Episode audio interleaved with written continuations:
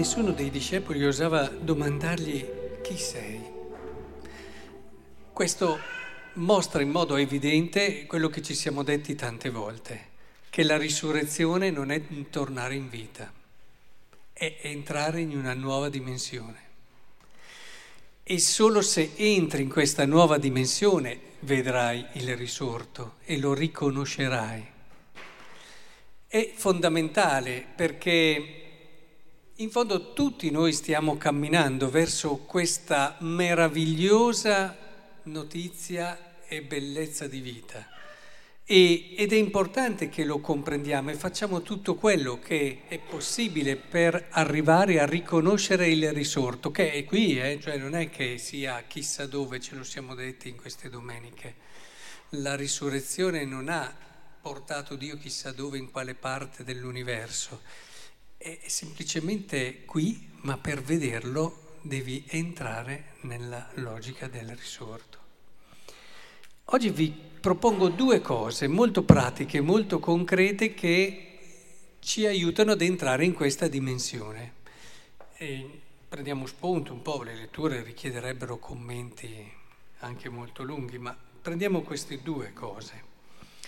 Notate la prima, Pietro sta parlando e dice bisogna obbedire a Dio invece che agli uomini, il Dio dei nostri padri ha risuscitato Gesù che voi avete ucciso appendendolo a una croce, Dio lo ha innalzato alla sua destra come capo e salvatore per dare a Israele conversione e perdono dei peccati. E questi si arrabbiano, no? Perché fecero flagellare gli apostoli e ordinarono loro di non parlare nel nome di Gesù. Ma quello che stanno dicendo non è una cosa, avessero detto Va bene, voi l'avete crocifisso, questo l'hanno detto, poi adesso Dio ve la farà pagare, oppure Dio vi punirà, Dio vi castiga, avete proprio sbagliato. Qui dicono una cosa positiva in fondo, se le provate ad ascoltare con occhi liberi. Cioè, perché ha innalzato adesso come Salvatore? Per dare a Israele conversione e perdono dei peccati. Beh, è una cosa meravigliosa per chi ha un cuore umile e libero. Per chi non ce l'ha, no. Che io devo cambiare. Io devo cambiare. Ma scherziamo? E addirittura che abbia sbagliato, facciamo così fatica ad accettare i nostri limiti, figuriamoci i nostri errori. E, ed è un problema perché in fondo quello che sta dicendo Pietro è un regalo, hai la possibilità di aprire un attimo la testa, hai la possibilità di dilatare il tuo cuore, hai la possibilità di diventare migliore, hai la possibilità di crescere, la conversione è tutto questo. E il perdono dei peccati è rivitalizzante, è un qualcosa che ti rigenera quando è offerto come ce lo offre Dio non è semplicemente un vabbè, lasciamo perdere, ma è proprio un ridarti vigore. Guarda, hai una nuova opportunità, hai una nuova possibilità, accoglila, approfittane. Ma se hai un cuore e una mente chiusi, ti arrabbi, diventi aggressivo, ti chiudi, ti giustifichi e alla fine rimani lì. Dipende dai caratteri, no? C'è chi diventa più aggressivo, c'è chi si chiude in se stesso, c'è chi alla fine si deve giustificare perché, insomma, diciamocelo che abbiamo sbagliato noi. Ora, il problema è questo qui, imparare a riconoscere le opportunità della vita vuol dire entrare in questa logica della risurrezione che ci fa rialzare, la logica della risurrezione entra, rialzati, entra in una nuova prospettiva, diventa la bellezza che sei, ma diventa, ce l'hai dentro, ma tirala fuori.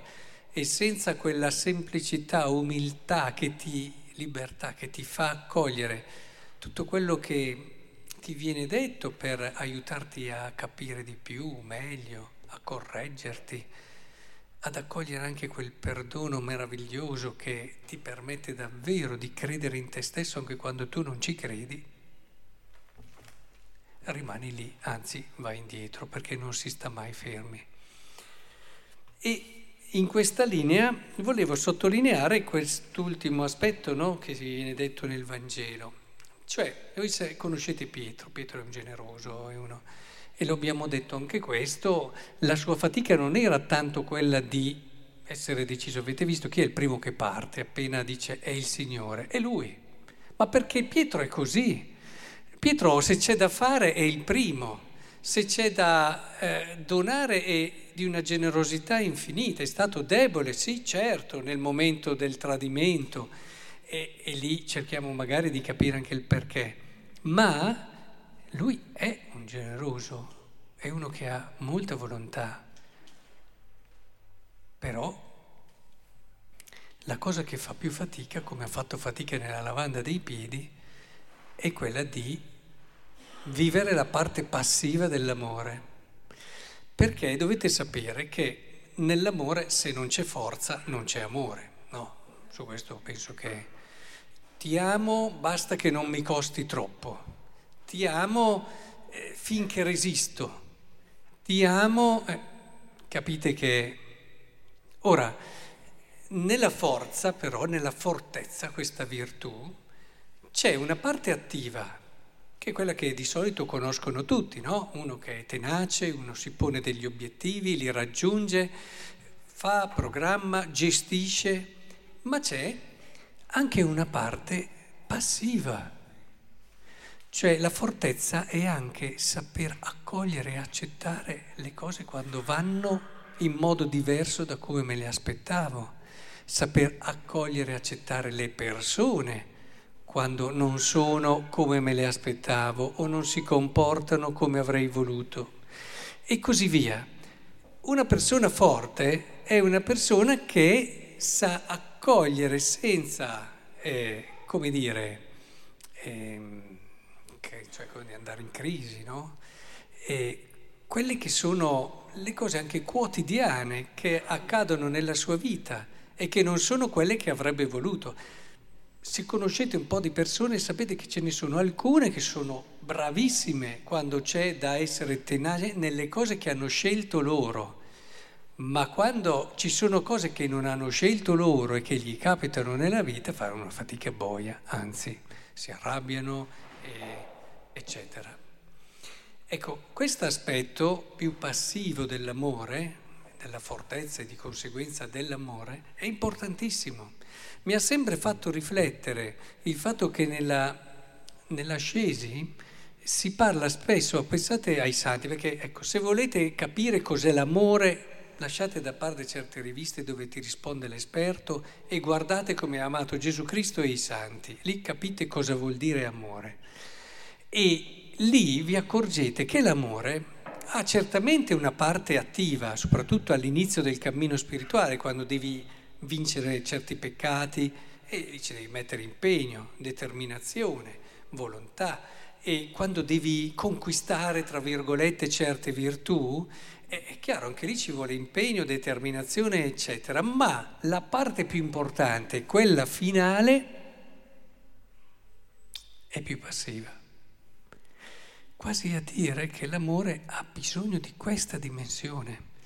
Le notti dello spirito, se avete letto qualche trattato di spiritualità, qualche scritto dei santi o comunque tanti altri momenti che sono verso la fine no, della loro purificazione dell'amore, sono passive.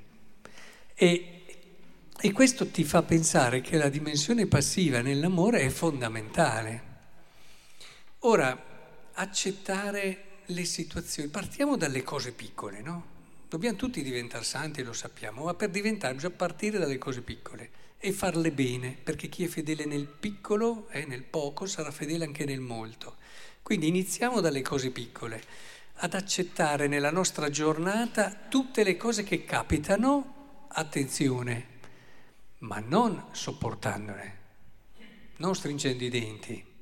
Questo non fa altro che tirare la molla e poi nel momento in cui arriva quella di troppo viene fuori tutto quello che non abbiamo detto prima, no? Quindi il sopportare non ti fa crescere e il sopportare non è, non è neanche virtù. Bisogna imparare a dare senso a, a questa accoglienza e accettazione. Cioè impara, per questo non possiamo fare a meno della preghiera, del silenzio. Nelle nostre giornate c'è troppo poco silenzio, c'è troppa poca preghiera. Se c'è una cosa che è attiva, che cambia la realtà, che cambia il mondo, è il silenzio e la preghiera, al contrario di quello che chi, logic, chi, chi ragiona in logica di efficienza dice, ma l'efficienza non è l'efficacia. Tenetelo presente, l'efficienza non è l'efficacia. C'è gente molto efficiente ma poco efficace. Perché se vuoi essere efficace, tu del silenzio ne devi avere tanto nella tua giornata, come la preghiera.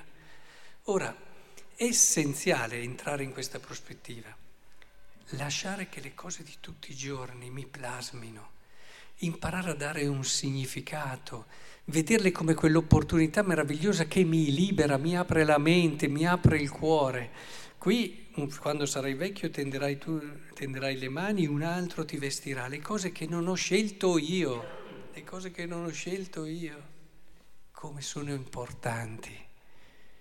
E queste sono quelle che davvero eh, tirano a lucido la nostra anima, nel senso più bello, proprio di bellezza. Quindi partiamo dalle cose piccole, partiamo dalle cose piccole e lasciamo che Dio attraverso la realtà e gli altri ci plasmi. Rimarremo stupiti di quanto ci sia dentro di noi come possibilità di bellezza e d'amore. E allora, entrando in questa prospettiva, ci accorgeremo che la risurrezione è molto più vicina, il risorto è molto più vicino a noi di quanto crediamo.